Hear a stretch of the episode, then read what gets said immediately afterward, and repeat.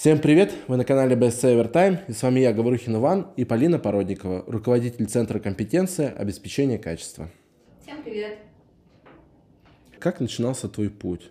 Вообще весь путь мой начался с ну, такой уже осознанный, с университета. В 11 классе я уже целенаправленно готовилась и поступала а, в Владимирский государственный университет на специальность э, информационной системы и технологии. Вообще так случилось, что в моей семье а, есть, получилось таких два клана. У меня папа, он а, работает по направлению автомобильный транспорт в университете в том же самом, он является заведующим кафедрой автомобильного транспорта. И у меня есть родной брат, который пошел, собственно, по стопам а, моего папы вот в эту специальность. А моя мама, она работает как раз на кафедре информационных систем и технологий да, она является там доцентом. И, собственно, так случилось, что я пошла вот в это русло. Но, наверное, это было осознанно, потому что с, со школы я как-то больше тяготела каким-то ну, техническим вещам, то есть гуманитарий, это было не про меня, мне тяжело давалась там всякая литература, Рус, ну, с русским языком все было хорошо, но вот склонности были именно к техническим наукам. И как-то так все логично сложилось, что я готовилась к поступлению на специальность информационных систем. Вот. Участвовала там в свое время в олимпиадах э, школьных, городских. Вот. Потом участвовала в олимпиаде на поступление в ВУЗ, тогда это еще у нас работало, когда еще не было ЕГЭ. Я там заняла первое место, точнее, поделила его пополам со своим же одноклассником. А какие там критерии были? Это было программирование, правильно я понимаю? Это была информатика, основа алгоритмизации, это были тесты, тестирование и э, да, написание каких-то простейших программ. Тогда еще был Pascal, Basic, вот такое базовое программирование и алгоритмизация. А я со своим одноклассником разделила первое место, да, но мы в итоге поступили на две параллельные специальности. Ну, это круто, это как минимум вызывает уважение у всех, потому что э, сейчас это совсем непростые олимпиады, ну, я знаю, mm-hmm. это тяжелый путь, ну, mm-hmm. и это надо реально соображать в этом всем. Ну, в то время это, кстати, было не так распространено. Большая половина моих одноклассников э, и там, людей, с кем я пересекалась, все равно так или иначе шли на экономику, там были огромные а, конкурсы, а, а на вот такие специальности шло я бы сказала, что мало людей и... Мне кажется, девушек там совсем мало было. Ну, естественно, это были те специальности, где э, девушки были больше таким э, эксклюзивными, что ли, представителями в группах. Как тебе вот э, обучение именно в университете? Как, ну, я считаю, что так сложилось, что я попала на одну из тех специальностей, из которых э, выпускаются наиболее такие релевантные специалисты вот в, в том IT, в котором мы сейчас работаем. И я этим горжусь и до сих пор и рекламирую, агитирую ребят, как минимум, поступать на эти специальности и как максимум уж точно не бросать их. Извини, вот сейчас вот, э, раз уж об этом заговорили, ты бы сейчас вот э, там 25-летним разработчикам, 30-летним разработчикам посоветовал бы идти обучаться в институт э, на заочном, чтобы получить специальность высшего образования какого-то?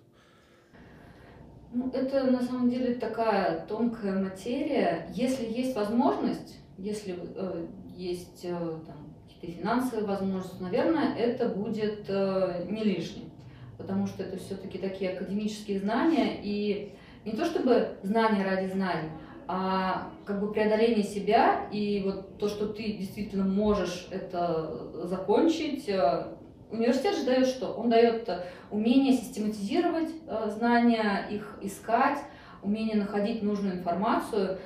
Там же не то, что тебя кто-то будет чему-то учить.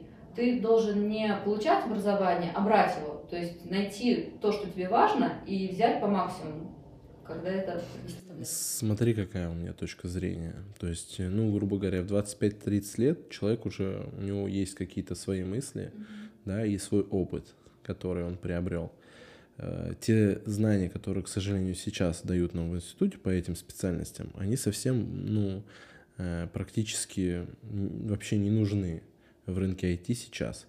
Максимум, что сейчас учат в институте, ну, на профессии там разработчика, ну, для разработчиков, там вот сейчас из полезного, там, ну, максимум, если у вас будут C++ учить, да, это хороший язык программирования. Ну, как, как база, как старт, он очень крутой, но не всем он нужен. Например, вот э, сейчас э, в разработке фронтенда, ну, он вряд ли тебе понадобится. Соглашусь. Вот. Соглашусь. Наверное, здесь многое зависит от э, специальности, то, под, подо что она заточена. А, очень сильно зависит, с кем конкретная кафедра выстраивает отношения как с работодателями, чтобы происходило так, а, чтобы кадры готовились под конкретные требования работодателя. Тогда это вот работает. Да, вот именно вот это я и хотел тебе сказать, чтобы э, было бы очень круто, если бы современным тем, кто приходит в институт учиться сейчас молодым людям, давали знания, которые непосредственно понадобятся ему на работе. То есть, если ну, он какой-то для себя путь выбирает, бэкэнд, фронтенд, ну, э, мобильная разработка, да, чтобы ему давали знания именно в этой области и направляли его. И когда он выходил из университета, да, обучившись там, там 4 года или 5 или 6, как он выберет это все, правильно, сейчас по-разному учится, чтобы он уже выходил специалистом, которого возьмут все вообще. Это было бы очень круто. А сейчас получается, что они уходят, ну, и, и выходят из института, получили диплом, но им еще надо учиться какое-то время для того, чтобы поступить куда-то. Да, это им легче дается, я не спорю, но хотелось бы, чтобы это уже давали там, в институте.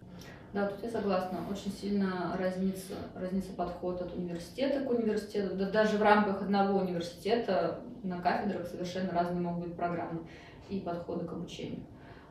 Тут я соглашусь. Да, давай продолжим. Мы тут такое отступление сделали. Давай продолжим э, о тебе, да, разговор. Я бы вот хотел услышать, ну, что у тебя вроде все нормально получалось, да, по специальности, там все хорошо в учебе шло, да? Да, в целом, да, проходило мое, мое обучение, и как вводится, а, все преподаватели, ну, ча часто преподаватели, особенно молодые преподаватели, они совмещают работу в университете с какой-то своей основной, допустим, работой. А, и так или иначе, те преподаватели, которые были у нас, они уже работали в компаниях, связанных с разработкой программного обеспечения, и старались привлекать к себе кадры. А, в то время у нас на кафедре было очень сильно распространен, распространен 1С. Угу. Было очень много а, направлений, дисциплин с этим связанных. Ну и, соответственно, преподаватели, которые нас этому обучали, также работали в этих компаниях. В один момент меня пригласили э, в 1С франчайзе, у нас в Владимире была одна, одна из многочисленных таких компаний, а, чтобы начать свой путь в 1С. На тот момент я действительно задумалась, что да, это одна из тех профессий, которые, в принципе, действительно достойно можно заниматься. Тогда было очень много пропаганды. Да я и не скажу, что сейчас она сейчас уменьшилась. Очень много, особенно в связи с всякими разными событиями. А, востребованность, она, очевидно, будет. А в, тот, в то время она точно была востребована, а, и я пошла работать вот в такую компанию. Я занималась поддержкой нескольких клиентов, ну, как водится, с чего начинают все специалисты 1С, это обновление конфигурации, поддержка их и какая-то такая минимальная доработка. Вот, я год проработала в этой фирме, ездила по, по разным заказчикам, приходила к бухгалтерам, говорила, все, у нас обновление, бас, выходим все. Вот, и м, выполняла вот свои задачи. А, это было где-то, наверное, на третьем курсе. Да, с третьего курса я официально начала уже работать. Получается, первое твое место работы было на 1С. Да, официальное, да трудоустройством, так чтобы все по-взрослому. А, ну, а дальше как развивался путь твой? Какие следующие были места? А дальше у нас на, по-моему, курсе на четвертом а, началась дисциплина, а, называлась она, по-моему, администрирование информационных систем. Но вел ее наш а, Андрей Владимирович Канушин, который работает сейчас в БСЦ, и он сказал, что я не буду читать вам эту дисциплину, я буду вам читать тестирование программного обеспечения. Интересно. Вот так он нас окунул в эту дисциплину, и в один момент он подошел ко мне и сказал, Полина, ты нам нужна, приходи. А тогда БСЦ только-только появилась во Владимире, это был 2010 э, год. То есть ты из самых истоков тут, получается. Вот и спойлеры подъехали. Пам-пам. Да. А, он позвал меня пройти собеседование. Ну, тогда это было, конечно, дико страшно, потому что было настоящее такое настоящее собеседование а, в БСЦ. Я приходила в офис, а, прошла собеседование, готовила, подготовила резюме. И вот так вот сложилось, что он продал мне вот эту новую, новую работу, хотя я уже была в 1С, как-то я не знаю, как я на это решилась, но вот э, это было совсем что-то новое, совсем неизвестное. Если было понятно э, немного области, связанные с системным анализом, потому что так или иначе у нас были дисциплины по моделированию, по проектированию информационных систем. А с 1С тоже было все понятно, потому что у нас были связаны дисциплины. С тестированием у нас не было ничего, никто не знал про про тестирование тогда. Ну, собственно, наверное, и не узнали бы, если бы не Андрей, который занимался этим, продвигал э, это направление, эту специальность, и в итоге это вылилось в одну из дисциплин в университете. Как-то вот я поверила в это, пришла, но э, должна сказать, что многие, особенно кто уже был в разработке, старшекурсники, они достаточно скептично относились к тестированию, потому что, ну, что это такое за Мне кажется, потому что раньше все лежало на плечах разработчиков, да. а сейчас это немножко разъединили, ну, каждому свою специальность дали. Разработчик разрабатывает, э, пожалуйста, тестирование все проверяет, аналитика ну, составляет какие-то задания для нас. Вот. А раньше это мог делать один разработчик. С учетом того, что он еще мог быть full stack, то есть без проблем он мог, ну, грубо говоря, одна команда пишет все. Ну, бывало и такое, я думаю. Да, я согласна. Поэтому они не очень понимали ценности этих сотрудников. А мы вот продолжили это развитие и пропаганду этого направления в дальнейшем дальнейшем. Хорошо, смотри, э, то есть получается, ты сразу, то есть из университета попадаешь в БСЦ, ну, грубо говоря, с пылу с жару, да. еще учась на четвертом курсе. Блин, это очень круто, мне кажется. Ну я, ну, я знаю, что и сейчас студенты как бы у нас работают, но, блин, тогда другие времена были, мне кажется. Я просто даже не могу это представить.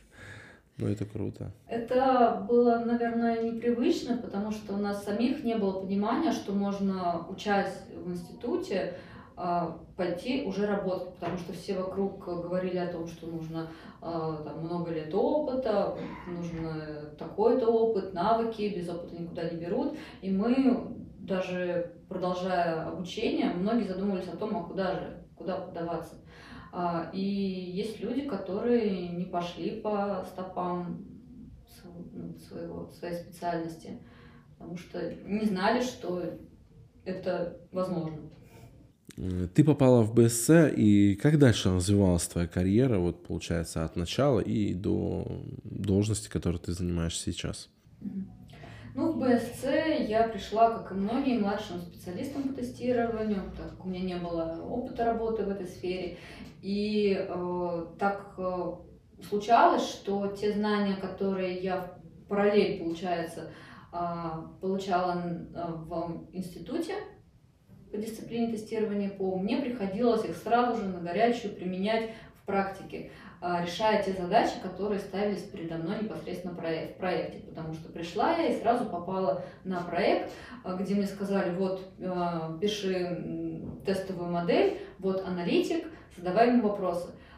Я первый раз столкнулась с аналитиком, а какие вопросы задавать, а как с этим работать, но как-то потихоньку, потихоньку все это внедрялось. А у нас было достаточно такое тесное комьюнити тестировщиков, спасибо там Андрею тем а, специалистам, которые чуть дольше работали в тестировании, которые делились своими навыками, своими знаниями, подсказывали, как что лучше сделать. Мы постоянно происходил какой-то постоянный обмен информацией и одновременное развитие. То есть не было такого, что ты приходишь там на стажировку, тебя сначала учат, потом ты начинаешь работать. Нет, все происходило как-то вот параллель, получается. А, да, я начала с младшего специалиста по тестированию и затем с своим развитием, с, разви... с повышением сложности задач, которые решались на проектах. Сначала это было просто там тестирование от фронта, а потом добавлялись какие-то интеграции, потом добавлялись задачи по управлению тестированием, у меня появлялись уже напарники, которым нужно было, за которых я уже несла ответственность, какую-то управляла группой тестирования. А, и в какой-то момент у нас появился новый проект, куда меня сразу поставили как бы лидом этого проекта. А я проводила первоначальную оценку по тестированию объемов а, работ по тестированию, строила весь процесс с самого нуля, онбордила команду по тестированию и вот э, работала на этом проекте достаточно долгое время. То есть с нуля мы и сделали разработку, несколько фаз, все процессы были отлажены, там по необходимости внедрялись новые инструменты, которые мы изыскивали на просторах, естественно, интернета и какими-то общими усилиями экспертизы, как что лучше, как, э, каким инструментом лучше тестировать API, когда еще тогда не было обширных каких-то знаний в открытом доступе, когда мы увидели Postman, все, нам надо, затаскиваем вот эта штука, давайте, побежали. А, также потом случилось э, внедрение автоматизации, наверное, отдельный момент. Я в то время как-то совсем не разделяла отдельно ручное тестирование, автоматизацию. Мне было интересно все. Я а, скилл автоматизации рассматривала как а, свое собственное развитие, что мне это интересно, мне это важно. Я не ставила клише, что вот я там ручной тестировщик или я автоматизатор. Я это рассматривала как дополнительный скилл, как а, дополнительная то есть плюшка для меня. Мне это было интересно. Как дополнительный инструмент, наверное. Когда упрощение своей же работы. Да. То есть то, что мне в итоге упростит мою же жизнь когда у меня был а, налаженный а, а, билд с автотестами, который я тоже сама внедряла. Мне было интересно, мне было интересно строить Jenkins самой. И такая, вау, я это умею, могу. И нужно было там smoke или регресс. Я нажимала одну, одну кнопку и такая кайфовала. Да, Да. И это было то время, когда я писала автотесты на Java. Ну, с Java у меня еще с университета были какие-то знания, навыки. Ну, на том уровне мне их хватало. Естественно, в разработке я себя, наверное, не видела, потому что ну, мне было интересно вот та, та сфера. Вот. И применяя те основы, которые я получила в университете, мне этого было достаточно, чтобы облегчить свою жизнь как тестировщика. Вот. Наверное, вот в этом, а, я считаю, основная задача тестировщика не ставить какие-то на себя клише, а постоянно развиваться и упрощать и повышать качество своей же работы. Нужно качество. Ты знаешь, на самом деле, мне кажется, это ко всему миру IT применимо. Mm-hmm. Потому что если в нашем сейчас вот э, так сказать, в нашей ситуации остановиться и не развиваться, то ты через год уже станешь ну, не самым лучшим, не самым востребованным специалистом как в разработке, как в тестировании, так и в аналитике. Я считаю, что ты постоянно должен какие-то новые вещи для себя узнавать, изучать, ну и стремиться к лучшему в любом случае. Вот. Ну, в итоге потом так случилось, что по личным обстоятельствам я а, прекратила работу на пару лет. Э, и уже потом, возвращаясь э, к работе, Рома Вагарчук э, меня уже очень сильно звал на задачи, связанные не с проектной деятельностью, а на ресурсную работу, на работу с людьми, на линейную работу. Я не понимала, что тогда нужно, но где-то на подсознании, наверное, понимала, потому что мне всегда было важно а, работа со своей командой не только про задачи, а про их развитие, про нахождение нужных задач, чтобы это было не только просто решение задач ради задач, но и для человека. Если у него были какие-то пробелы по каким-то областям, мы это обсуждали. Я говорила, давай тогда вот в следующем релизе ты возьмешь на себя вот эти задачи. И вот, да, спасибо, и это стимулировало его же к росту. Тогда это у меня получалось как-то естественным образом, и я не задумывалась, что это на самом деле отдельная часть работы, которой некоторые занимаются, некоторые не занимаются. Оказывается, что у меня это получалось, и вот, наверное, из-за этого меня, меня так вот позвали на вот эту уже должность. Слушай, ну круто, круто, ты молодец.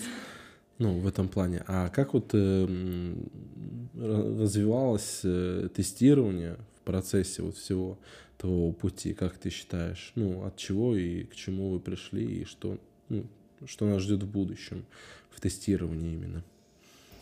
Ну, если вспоминать еще наш э, десятилетний э, опыт, начинали мы, я часто привожу в пример нашим стажерам, студентам, начинали мы просто с Excel.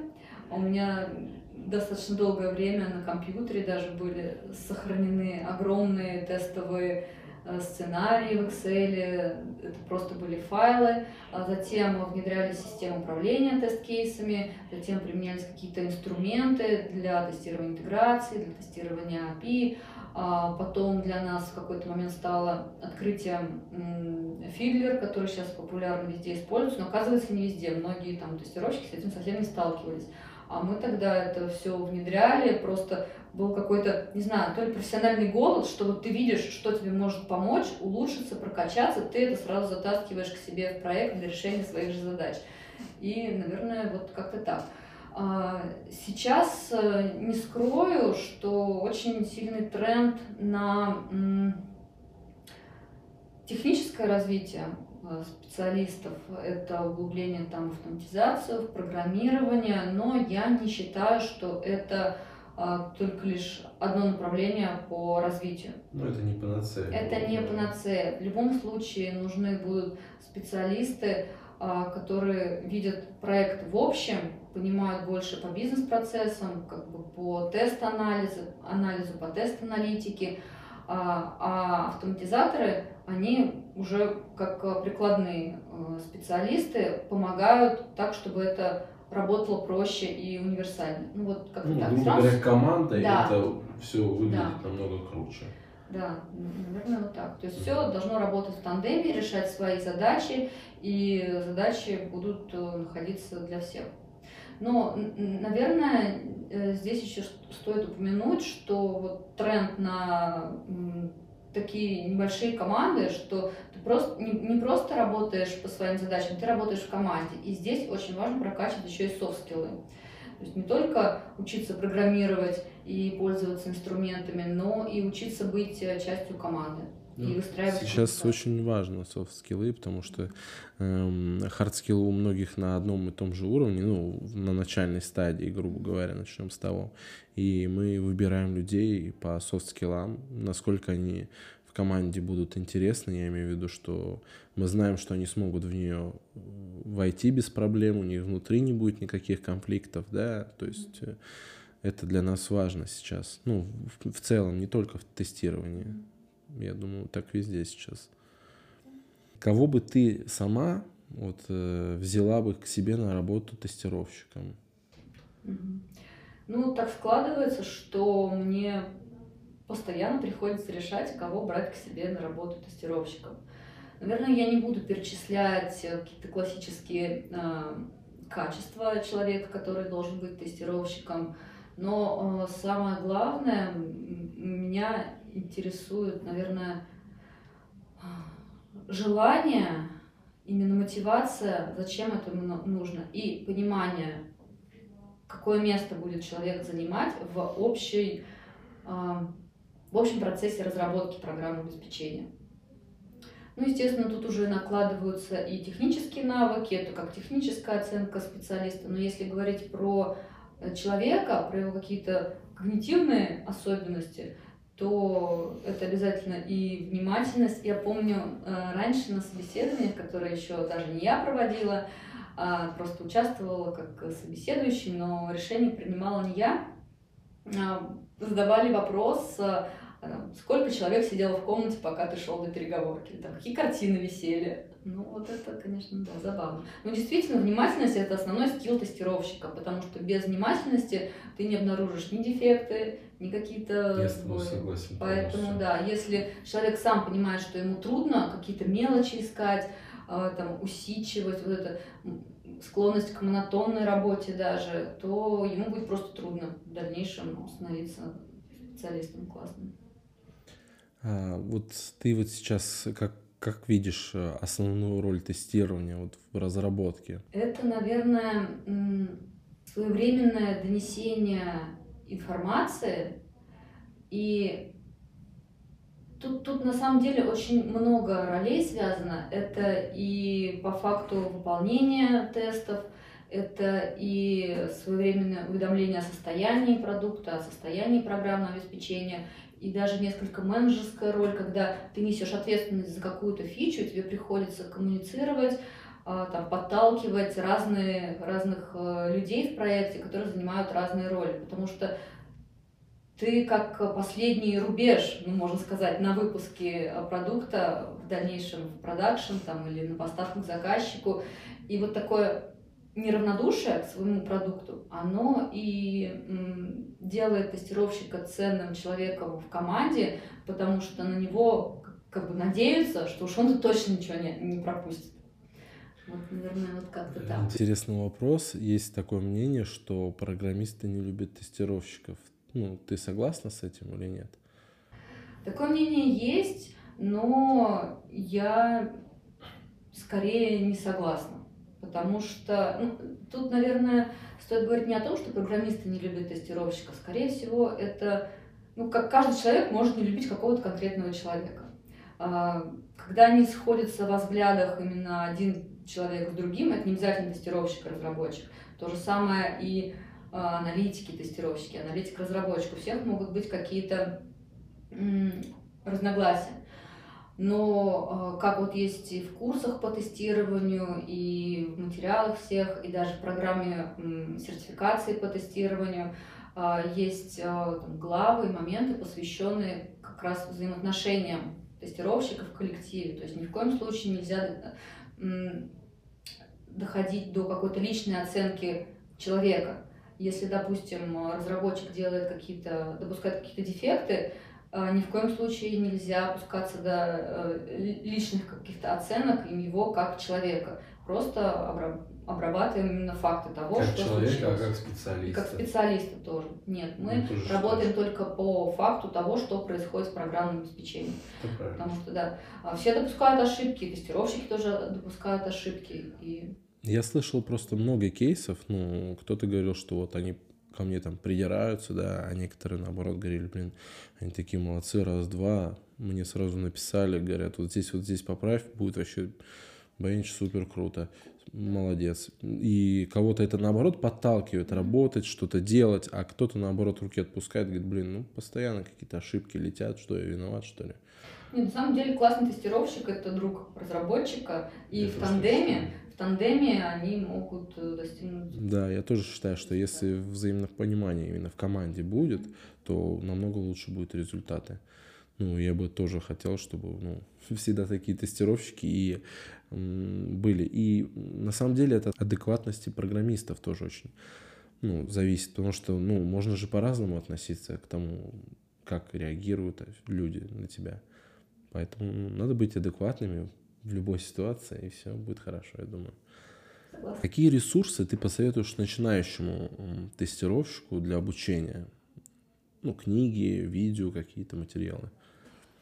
У нас есть подборка видео, э, книжек, которые мы не стесняемся и не жалеем э, советовать тем э, кандидатам, которые не могут пройти там сразу в штат компании.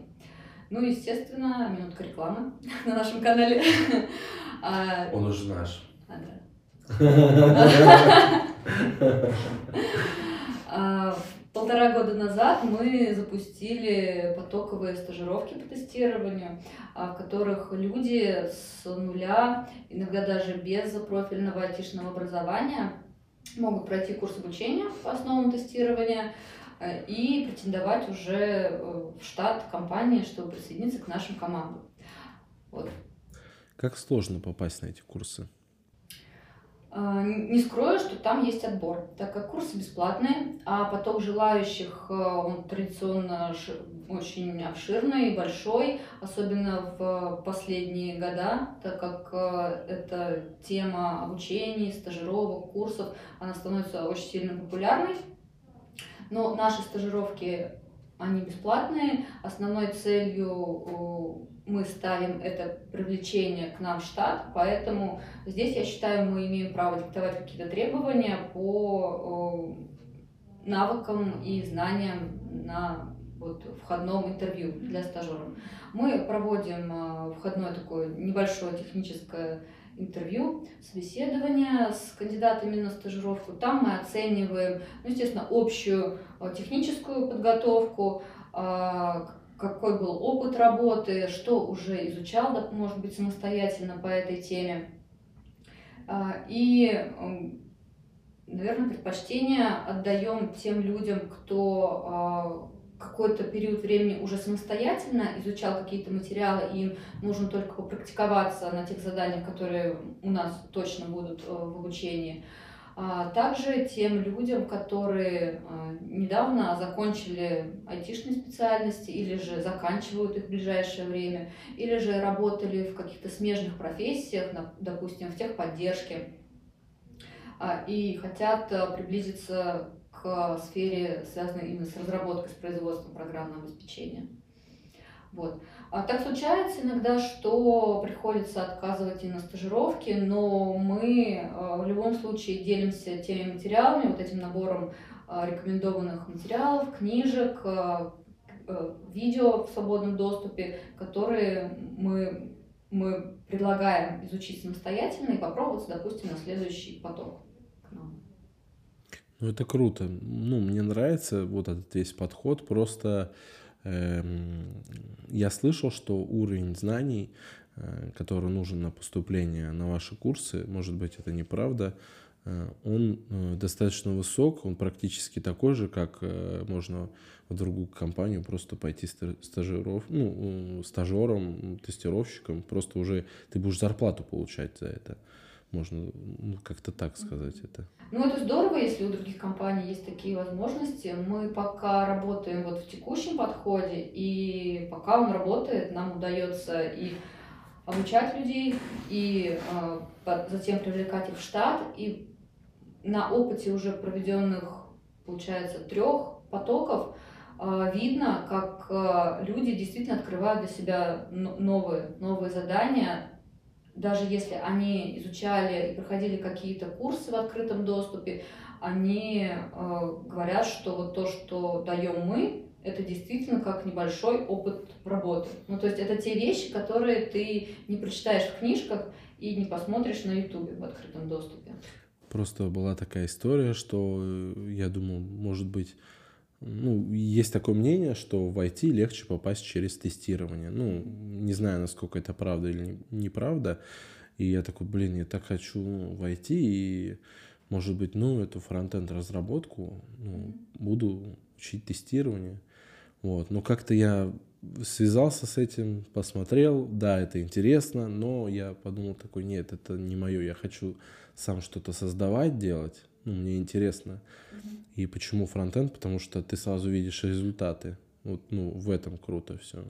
Поэтому я выбрал такую себе профессию. Ну, это классно, что ты вот осознал вовремя, получается, в самом начале своего пути. Так бывает, у нас и на стажировках бывает так, что люди приходят и говорят, что «А, ребят, вам спасибо, но вот я понял, я посмотрел, что это, наверное, не мое, просто потому что ну, не, не лежит душа. Угу. Я считаю, это тоже результат. Человек понял, вовремя понял, не особо потратил свое время. На самом деле, э, когда это в начале пути, это супер круто. Потому что если ты через пару лет понял это, то это совсем не то. Ну почему не то? А, это в любом случае может быть как дальнейший вектор твоего развития. Ну, если ты, из, э, например, из тестирования уходишь в разработку, да, это круто. Ну, типа, ты прокачался там, понял, как это все работает, и перешел в разработчики. Я считаю, да, это результат, ну, это рост какой-то. А если ты прокачался там, понял, что это не твое, и ушел в банк работать, ну, это вот, мне кажется, ты зря потратил время. Ну, ну да, я таких кейсов, кейсов не слышала. Действительно, да, из тестирования а, получаются и классные аналитики, и да, разработчики, да. и у нас было, были такие кейсы. Сейчас они продолжают появляться по такой переквалификации, переходу. А как ты к этому относишься? Ну, на самом деле так, я всегда стараюсь и в своей работе, что и раньше, когда была тест-лидом, когда работала, занималась больше проектной работой, а что сейчас, когда у меня линейная, ресурсная работа, получается, я всегда иду, стараюсь идти от человека, куда его больше тянет, к чему у него больше способностей, чтобы не навязывать то, что ему не хочется. А, я как бы так, также против насилия, если человек ну, не хочет он идти там, в разработку там, или в аналитику, ну, нравится ему тестировать, естественно, никто не будет его туда пушить. А если у него есть какие-то конкретные цели, то моя основная э, цель или задача – это спланировать так, чтобы переход э, не затронул наши процессы по тестированию, чтобы была адекватная замена, подготовить замену. А, и если человек э, меняет свою специализацию внутри нашей компании, вот так вот размеренно и запланировано, то это, я считаю, плюс. А как руководство к этому относится? В целом, про переходы? Да. А, тоже позитивно поддерживают, естественно. Нет, Потому что это тоже в интересах компании. Ну, они остаются же в компании, правильно? Ресурс остается, просто немного видоизменяется, грубо говоря. И тем более человек, он уже в контексте, он уже знает, как мы работаем, а, знает вот эти все лучшие практики, и у него погружение просто происходит быстрее в новую профессию. А чем ты любишь заниматься в свободное от работы время? А, свободное от работы время находится время, во-первых, для семьи, чтобы семья была не брошена, естественно. А, но если говорить про какие-то личные хобби, то основные интересы это и спортивные, это спорт. Я, наверное, уже лет 9 или 10 регулярно тренируюсь, занимаюсь, мне это нравится, это просто ну, как стиль жизни. А последнее время уже в этом году будет э, второй год, как э, я познакомилась с миром лошадей. Э, я для себя открыла этот мир, так как раньше думала, что это что-то недостижимое, даже иногда опасалась и никогда не думала, что я смогу с ними так легко общаться и как-то заниматься. Так случилось, что в пандемию мы познакомились с классными ребятами на конюшне недалеко от нашего города. Сдружились, можно сказать. Сначала мы просто приезжали туда как клиенты, то есть эм, просто вот приехали, прокатите нас по прогулка, маршруту. Прогулка, прогулка на лошадях. Но как-то это все переросло в что, во что-то большее между нами. Э, в плане там, дружеских отношений, что сейчас э, мы приезжаем как помочь чем-то, там, так, то же самое сводить на маршрут клиентов, а, там, поухаживать за лошадьми, и прям это... Круто, я когда, хотел тоже так. Когда хочется отключиться э, совсем от мыслей о работе, от каких-то забот, хлопот, вот туда уезжаешь и совсем перезагружаешься, переключаешь голову, просто очень, очень помогает. Ну, мне кажется, я первый раз сел на лошадь, э, это, наверное, лет в семь, наверное. Вот mm-hmm. так вот было. Ну, у нас э, родители э, из деревни, mm-hmm. вот, и мы с папой приехали в его родную деревню, вот, и мы первый раз сели на лошадь, причем это был конь большой, ну, для нас тогда это был просто огромный конь просто. И самое главное, что нас посадили такие, вот, типа, на, держи, все, давай. И там отец там со своим товарищем шел впереди, а это что, куда? И конь начинает постепенно ускоряться, он не чувствует, что что-то придерживает или еще. Ну, и вот там отец объяснял, ну ты потяни поводья на себя, ну скажи, что ты ему, что ты. А ты ребенок, ты боишься всего. Ну, был интересный опыт, на самом деле. Поэтому я к лошадям тоже неравнодушно отношусь. Мне это очень нравится. Вот. Сейчас сын маленький, мне тоже любит очень ездить на лошадях. Мы стараемся. Если ходим в парк, то он на них катается. Но это все равно не то. По сравнению с тем, когда, ну, ты говоришь, прогулки, да, вот это все, это намного круче, чем по парку, по городу походить. Это какая-то такая история. Так, а я вот еще слышал, ты мотокроссом увлекаешься, получается, так? Или как? Ну как э, увлекаюсь? Я не знаю, как так сложилось, но э, также два года назад это был какой-то, не знаю, после пандемии, вот когда был локдаун, когда все максимально бы варились в собственном соку, э, все сидели дома. Э, летом вот случился такой прорыв, во-первых, что мы э, завязались на конюшне с ребятами. И как-то так сложилось, что не пойти сдать на права на А-категорию. А почему бы нет? То есть у тебя есть Б-категория и А-категория? Да. А, я на мотоциклах, ну, как, как э, у нас есть деревня, и как водятся вот эти все компании в юношестве, так или иначе. То есть Юпитер, планета, все это было? На Яве я первый раз ездила и каталась. Это папина Ява. Вот, еще тогда, достаточно лет назад, это был мой первый опыт э, самостоятельных поездок. Вот. И два года назад официально отучилась в автошколе, сдала экзамен, получила категорию А. И как-то так мы с супругом взяли и купили эндуро мотоциклы. Два? Да. Круто вообще. Супер. Вот, э, купили экипировку, и вот лето провели в таких поездках там по деревням. А квадроциклы ты гоняла на квадроциклах там еще на чем-нибудь? А, да, вот в конце зимы мы с друзьями просто ездили на квадроциклах кататься. Ну, тоже достаточно. Мне кажется, квадроциклы более такая пенсионерская тема, да? Ну, нет, наверное, зависит от опыта и маршрутов, потому что это да. как, какие видео там смотришь, то, что они по таким буеракам, по лужам. Ну, это я про себя. То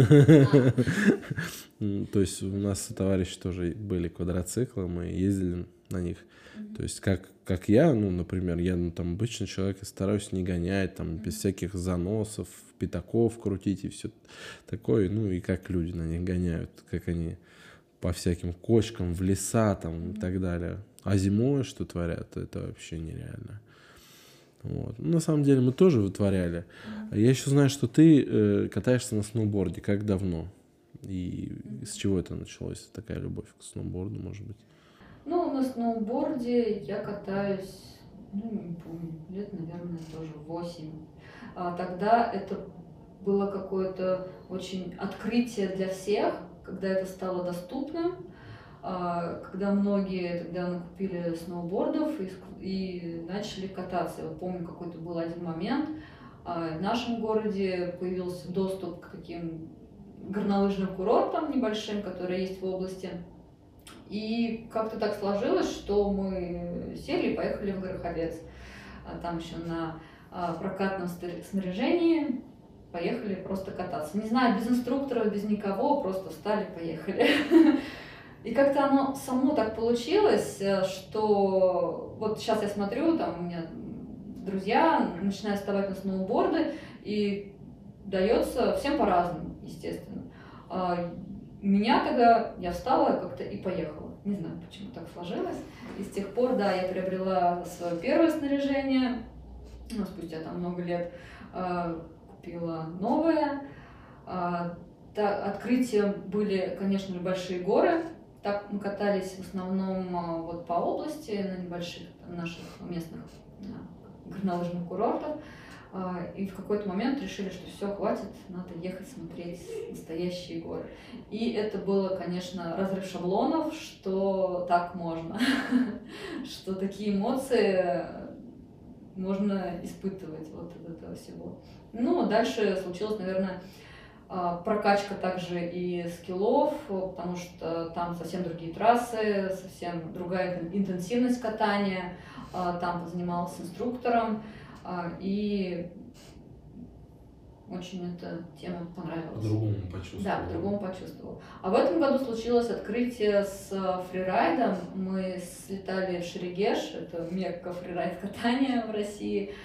А, и это еще одни новые эмоции и тоже направление, в котором еще можно прокачиваться и развиваться. Ну, я правильно понимаю, для фрирайда же свои доски нужны? Или я Я поэтому ошибаюсь? меняла доску, которая способна а, вот вывозить вот этот рыхлый мягкий снег, потому что до этого у меня была ну такая простецкая Узкая, доска, обычная доска. Прост, да, простая прямая доска, которая ну, я уже начала чувствовать, что мне ее мало, даже на трассовом катании. И так сложилось, что запланировалась поездка, и подумала, что все, это, наверное, знак, на, надо, надо брать. И вообще не пожалела. Понимаешь, в чем вот э, весь интерес, ну, почему мне интересно это спрашивать, потому что я тоже начинал кататься именно с Гороховца. То есть моя первая трасса была это Гороховец. Просто, ну, хотя я и живу в Нижнем Новгороде. Но вот мы поехали кататься в Гороховец. Я вообще ни разу не вставал на сноуборд. Ну, мы просто взяли их в прокат. И я помню этот день, я отбил себе все, просто все, что мог. Ну, представляешь, я вообще не представлял, как на ней ездить. Я вставал по прямой и вот так вот сгонялся до бешеной скорости. Потом ты такой думаешь, пора бы, наверное, упасть ну, естественно, падал. Ну, и, грубо говоря, вот за день вот этих падений, э, мы там были два дня, на второй день я уже прекрасно себя чувствовал, и это как-то закалило меня. Сейчас ну, чувствую себя достаточно комфортно, но давно уже не катался, на самом деле. И моя мечта основная, это вот скататься в горах настоящих. Mm-hmm.